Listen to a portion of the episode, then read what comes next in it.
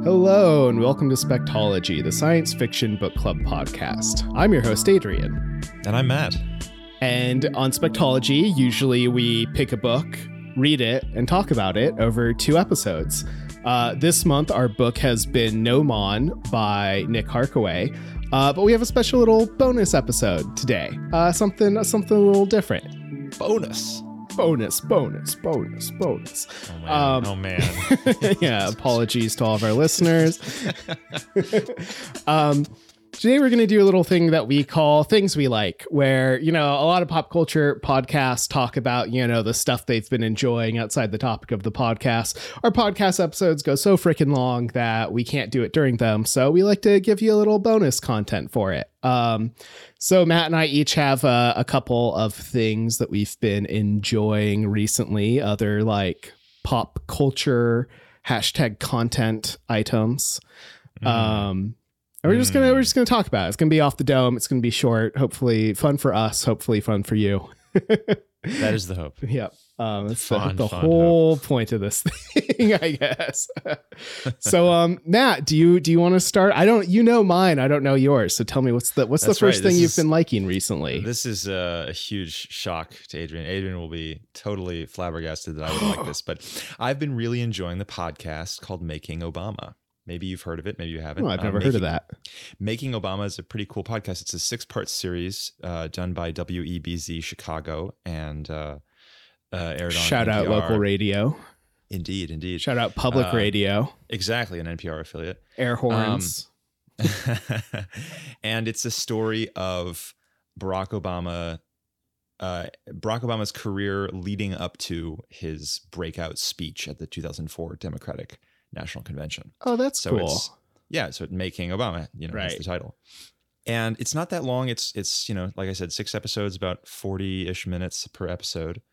Um, but it's just a really and you know, I mean, if you've read like a long biography of Barack Obama before, it's not going to be anything new. It's but they do have interviews with all the principals, including Obama, Axelrod, you know, and a oh, lot of folks. Cool. Oh yeah, and a lot of folks that people may not have heard of that were instrumental um, in the early days. Um, Mm-hmm.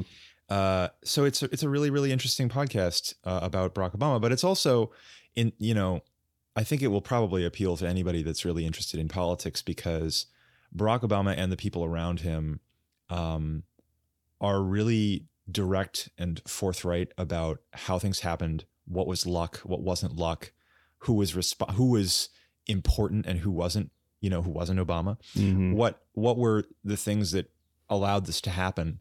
Um, and you know, it's recent enough that they all remember it very well.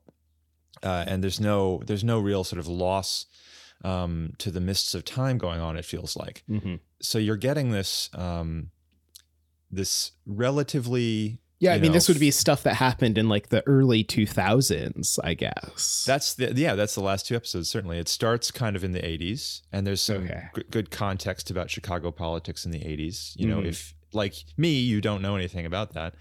Um, and you know, it, it's kind of a quick but also very uh, crunchy look at what a political career looks like, what a very, very successful political career looks like. And actually, some of the most interesting stuff is kind of before 1990, before 2000 ish. In the 80s and 90s, how did Barack Obama decide to go into politics? What was that process, you know, like? Mm-hmm. In as much as we have access to it you know, not being him or his very close family.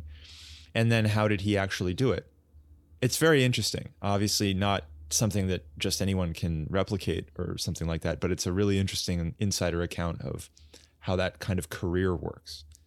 That's um, cool. And, it, and because it's pretty short, it doesn't get bogged down in, you know, other stuff that might also be interesting, but that isn't relevant to that story. Right, right. Yeah. So it sounds like it's kind of like a a biography except for being radio it means you can actually like do the do interviews and air the interviews and have yeah and they like have archival storytelling right. techniques. Sorry to interrupt you yeah. No, no. that's exactly right. They have ar- archival sound as well. They have a lot of like old interviews with obama oh, or washington. cool. Or like old speeches yeah. and stuff. That's right. That's and you know cool. here's a weird detail that i never knew i would never have known. The in i think it was 2000 and uh, two or 2003, I guess. It must have been 2003 or early 2004. Barack Obama made uh, a famous speech in Chicago um, proclaiming his um, uh, opposition to the Iraq War. Mm-hmm. And this, of course, is, you know, incredibly important later on in his career in the right. Democratic primary. Um, it turns out there's no complete audio recording of that speech that exists that people know about. There's only partial recordings hmm. which is really interesting. It's kind of a right. I, I, don't know. That detail stuck out to me. I guess. Right. It's like so recent, but even then, you still lose stuff to the sands of time. I think it's easy to forget yeah. how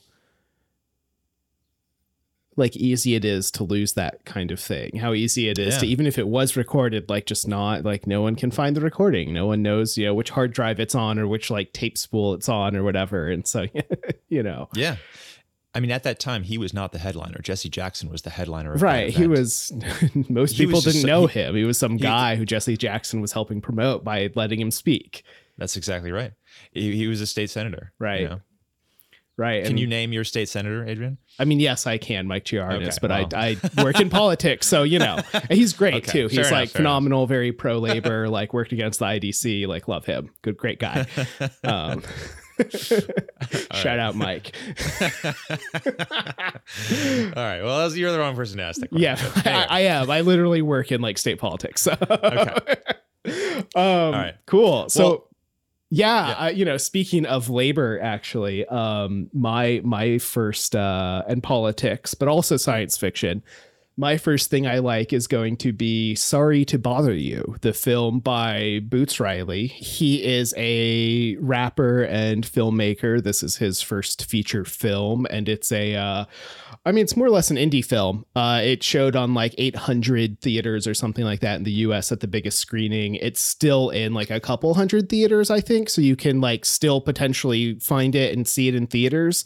And if you can do, oh my God, it's one of the like, funnest theatrical experiences I've had in a long time. I mean, honestly, like since Black Panther or something like that, it just like totally blew me away. It's this um it's I saw someone on Twitter say that it's a movie that like you really like going back to our spoiler discussion, like I really don't want to say too much about it. Like it's weird, it's interesting, it's not what you expect it to be. You like you're gonna go in knowing it's weird and interesting, and it's gonna be weirder and more interesting. But um, but you know, I would say it's a book or it's a book. It's a movie about like a small labor organizing movement in a call center for for telemarketers.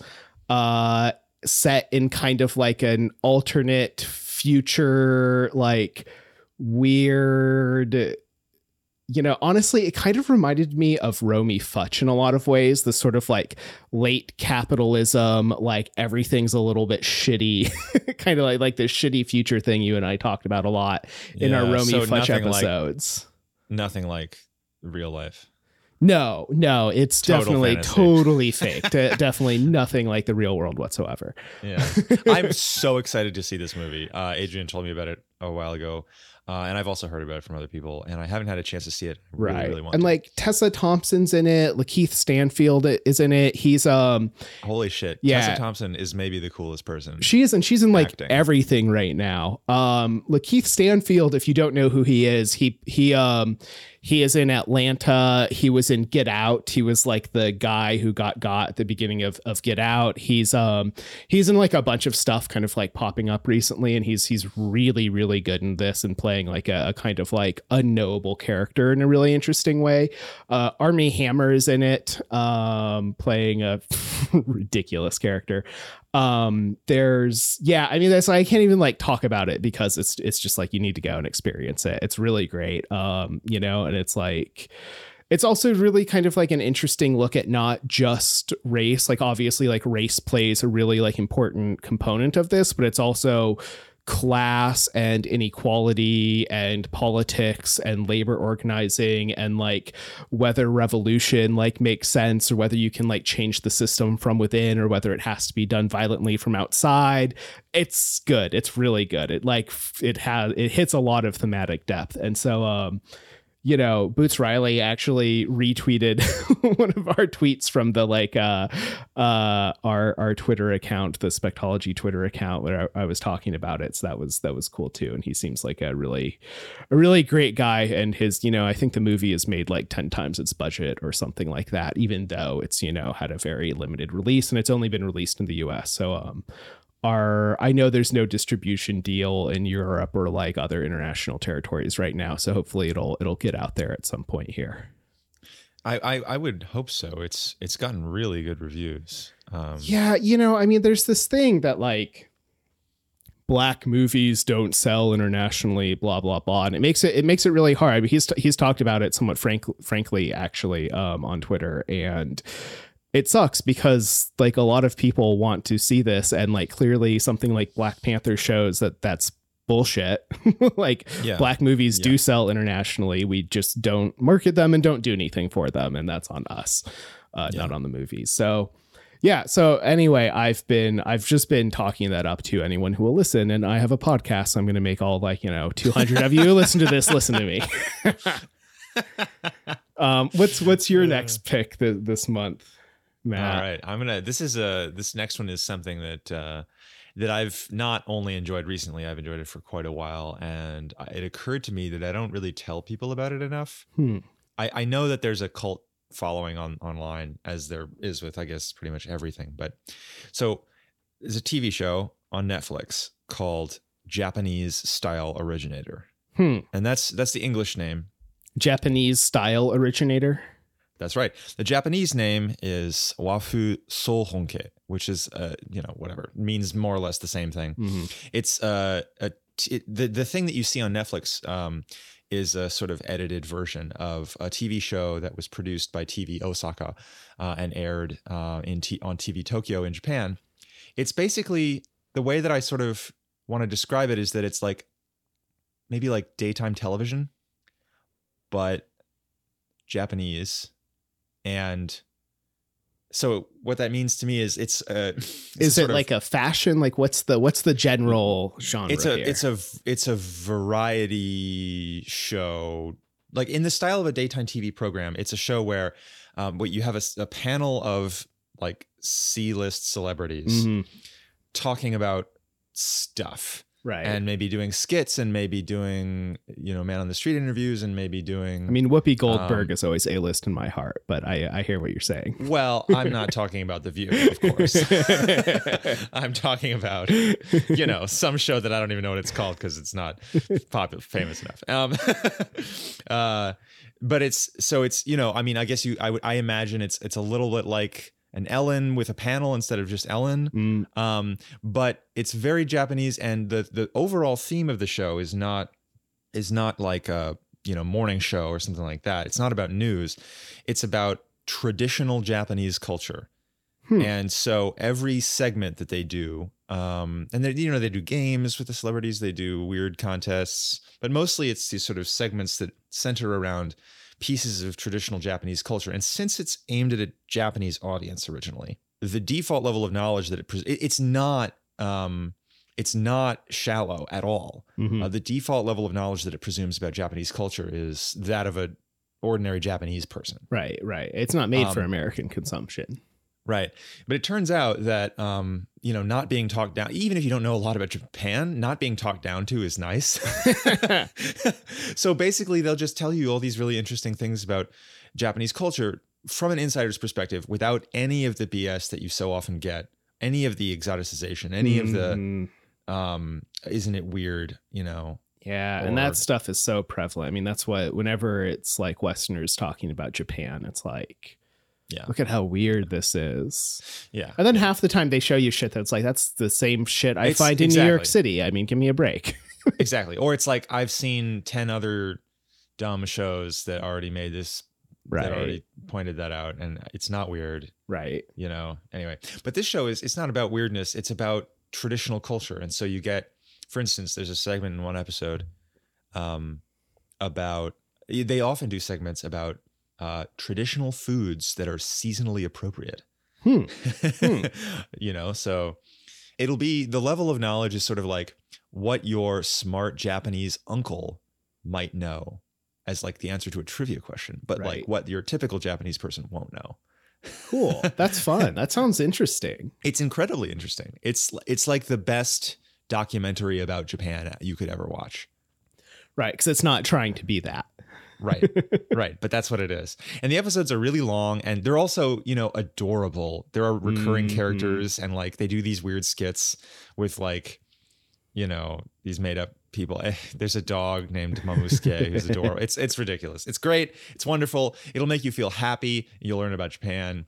And it's just a, a, a, great thing that exists that's one of those things where you're like i can't believe this exists and i can't believe i ever lived without it that's wonderful that sounds really great yeah so adrian what's something else you liked yeah uh, so the next thing that i have is um I mean, you know it because you recommended that I play it, uh, and it is Chrono Trigger, which I am currently like probably halfway through, maybe a little bit more. I don't really know. No spoilers.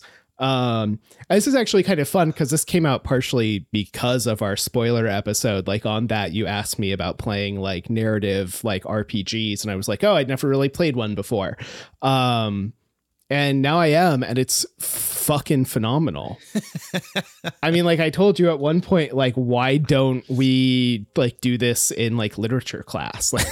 Like, yeah. you know, I'm I'm I'm I'm blown away that I've never been like forced to engage with this before, and you know, obviously it's because like video games are not considered real art, blah blah blah, um, and a lot of them aren't. Uh, this one is. I mean, this this one is like just insane. I understand now why people call it the best video game ever made. Like you know, 25 years after it was made or whatever. Um, just the art's phenomenal. The music is phenomenal. The writing is really interesting. The story is really interesting. The like meta textual commentary that the very like fact of the narrative is what it is is like commenting on the way that you play video games. It just like the the whole thing just just is so perfect. It's also really fun game. Um, I find when I play it, I've just set it on like the easiest settings across the board because I'm not very good at it and I kind of want to enjoy the story and that kind of thing. And but it's still even then it's still like challenging at points and I find myself ha- like I can't just go into battles guns blazing. I have to like strategize about the battles, but it's also like easy enough to strategize about them. Like I've gotten good enough at the like, you know, six people in my party that I know like which combinations will let me do different things and be good against different kinds of enemies. And I've discovered that I like playing a more like healer build party as opposed to like a big, you know, like bashing build party. Uh yeah, it's a ton of fun. Loving it. Loving everything about it the art is so cool the like historical like set in a bunch of different like you know, it's like set across like 65 million years within like this fantasy world. And it's like you go from era to era and the continents shift. And, and I, I, I just. could literally go on and on and the way that like you do something and then it's like you go back like I, I did something recently where i you know i defeated an enemy that i would needed to defeat and then just to test it out, I went to like a totally different time period in a totally different place that was like not the next thing I was supposed to be doing in the narrative at all. But like, you know, that was like a thousand years in the future from the thing that I had just done, and it had changed. It had changed in ways that made sense because of like what I had done in the past and like what other things I had done differently in the past. Oh. I mean, like, I'm probably like preaching to the choir here. Like, I'm sure, I'm, you know, it's like, it's like someone who just like watched like 2001 a space, a space odyssey for the first time or something. But, uh, yeah, I, I, I, I can't, I can't say enough that's good about it. I'm playing it on the iPhone too, which is like, even though it's very much like a not ideal like play system. I'm, I'm, you know, I'm honestly staying up like way too late playing it like every night. I love everything about this. Chrono Trigger has been my favorite video game since I was a little kid. Well, we, you know, you and I talked about it I remember in college. Like I remember some of those really late nights we had at Bruegger's Bagels talking about Chrono Trigger and you like telling me like That's parts right. of the story and stuff. And I, I was like, oh, I'll never play it. And like now I am. And you know, I don't remember anything of that because it was like a decade ago or whatever, like eight years ago. Uh, so oh man, it was more than eight years ago, Adrian. uh no, it would have been it would have been like 2010. It's 2018 now. That's that's about right. I guess that's true. Weird. Yeah. I, I I had forgotten about that. That's really cool. Yeah. So. Yeah. I mean, I I it's you know it's amazing. It's an amazing game. It was created. Maybe worth mentioning. It was created mm-hmm. by a sort of a cross company, almost dream team. It's like a super designers. group or something. Yeah, the, basically, the guy that designed all the characters is the guy is um, Akira Toriyama, the guy who did uh, who designed like the Dragon Ball characters mm-hmm. and the Dragon Quest mm-hmm. characters. Uh, you know, so the, the guy that did uh, the music was done by uh, not only um, this uh, this famous guy Yasunori Mitsuda, but like no, like Uematsu Nobuo, who is one of the maybe the you know I don't know if he's the most famous video game composer, but he might be. Um, he did all the music for Final Fantasy. Um, the did, the music is no joke, like great, and like not yeah, just great. Like it, it's it's really wild in that it's both great for the chip tune style of music that it is.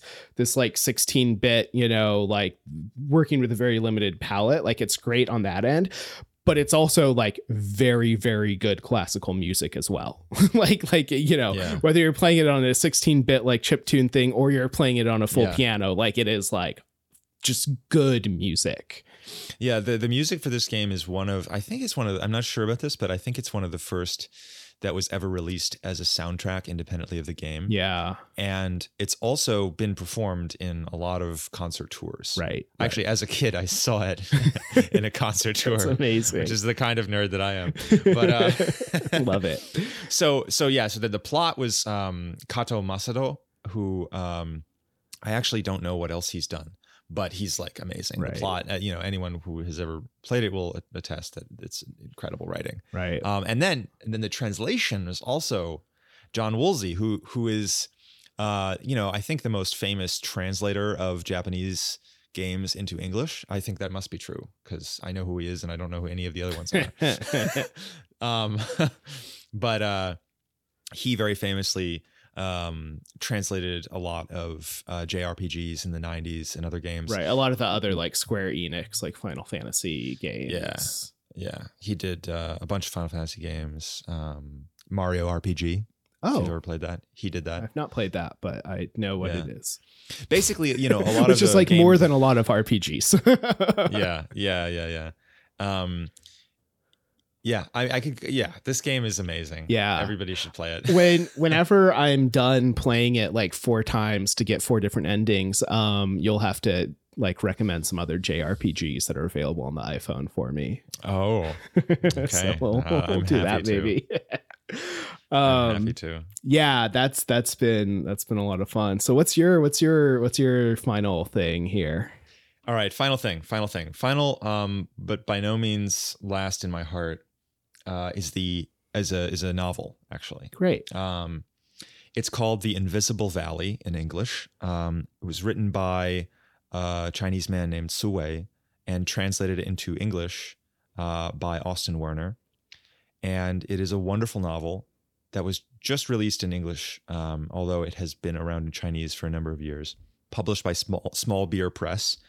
Uh, if you're familiar with that, it's a great small uh, press that has done a lot of really famous authors, including, I believe they did um, John Crowley, some of his work, mm-hmm. um, and uh, some of Ursula K. Le Guin's work, I think, as well. Um, and so this book, I'll, I'll, tell you a little about it. Um, I should say also, Austin is a friend, and Su Wei was a teacher of mine. So I was going to say Su Wei was your professor, yes, right?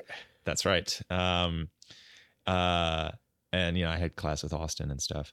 Um, so, uh, Su Wei is a currently a, a professor of of uh, uh, I guess modern Chinese literature um, at Yale University, and he has had an amazing life. Um, among the things that he's done in his life was he was he was what you call a sent down youth in the 60s and 70s, which is to say that when he was a kid, when he was around 15, I think, he was ordered by the Chinese government to go to a remote jungle island and live in a work camp for an, who knows how long.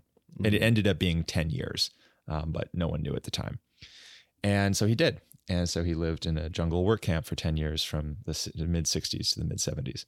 So, like, heart of the Cultural Revolution. Yeah, that, that was right. one of the famous things that happened during the right. Cultural Revolution. Um, and uh, in the you know in the 80s, um, Wei became an important figure in um, literary circles in Beijing. He was one of the first Chinese um, people to after after the death of Mao and the opening up of China. He was one of the first Chinese people to study abroad in America. Um, when he came back to, to, Beijing, he's not from Beijing originally. He's from uh, uh, Guangzhou, but he came to Beijing in the '80s, and he basically became a central figure in the literary scene. His apartment was a, a salon, uh, and a lot of uh, famous literary figures, you know, came in and out. And then, you know, during the Tiananmen Square protests, he became a sort of spokesperson for some of the students because of his role as a sort of fulcrum in the literary world. Hmm. Uh, he fled the country at the at, during the crackdown. Um, he managed to escape um, in like a, secret compartment of a speedboat, uh, and then to Paris, and then to America. Um, wow. uh, and um, in the 90s, after, yeah, I mean, I, you know, obviously this is like a capsule account of his life. He, a lot of other things have happened to him. He's a very, very, very, very interesting person. Uh, in the 90s, he wrote this novel in Chinese. Um, after a few years of not being able to face literature after Tiananmen, mm-hmm. he then wrote uh, this novel. It's a story, it's a magical realist sort of fable about set in the jungle island Hainan, where he lived during the Cultural Revolution. Mm-hmm about um, you know a young boy who is not him, but is sort of in some ways similar, in some ways not. Mm-hmm. Um, who, uh, like him though, is uh, sent down youth, a bookish sent down youth, um, who meets some very interesting and strange characters deep in the jungle of Hainan and uh, experiences some very strange, fantastical things. That's awesome. Uh, it's a it's a really interesting book. It's it's it's magical realism. I guess is the easiest genre to slot it into. Although it's really not genre. It's not genre y. It's very. It's a weird book, a strange book, a beautiful book. Su Wei is also a poet, and it very much has this poetic sensibility. And the translator Austin Woerner um, is himself also a poet. And he's, I mean, uh, you know, for my money, definitely one of the best, if not the best, working translator of Chinese into English. Hmm. I mean, he's incredible. He's incredible at it. Absolutely incredible. Um, I've never been a professional translator. That's actually not true. I was very briefly, but I have not. I'm not really much of a professional translator, but mm-hmm. um, I have read a lot of it, and um, I feel comfortable having this opinion, despite the fact that he's my friend. Right. Um, he's just amazing. And the work that he put into translating this book is on another level from the work that that translators sometimes do. I mean, he has I've seen his notes, you know, he has these he has diagrams and he, you know, musical scoring to capture the rhythm of lines and you know, wow. he went to the places that Su he went with Su Wei to some of the places in Hainan where Su Wei had been. I mean, he just did the he did an unbelievable job, and uh, it's a it's a it was a great book in, uh, already, and, and now it's also a great book in English. That's amazing. That sounds sounds really interesting. I, it sounds like something I might even try to pick up and read someday here when I have free reading time.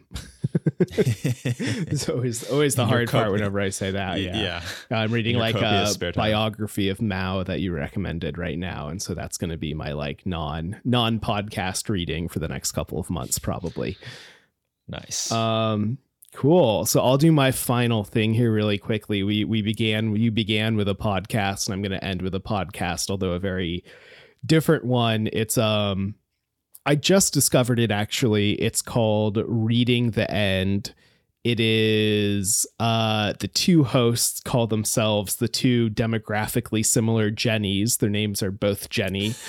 Um, it's just the best. Like I I've listened to like two episodes and I'm just like I love listening to them they're so great. They talk about books. They just like sit and talk about books. Usually they like have some sort of a theme and then like review a book that they've read recently. And they just do that. They release like every two weeks.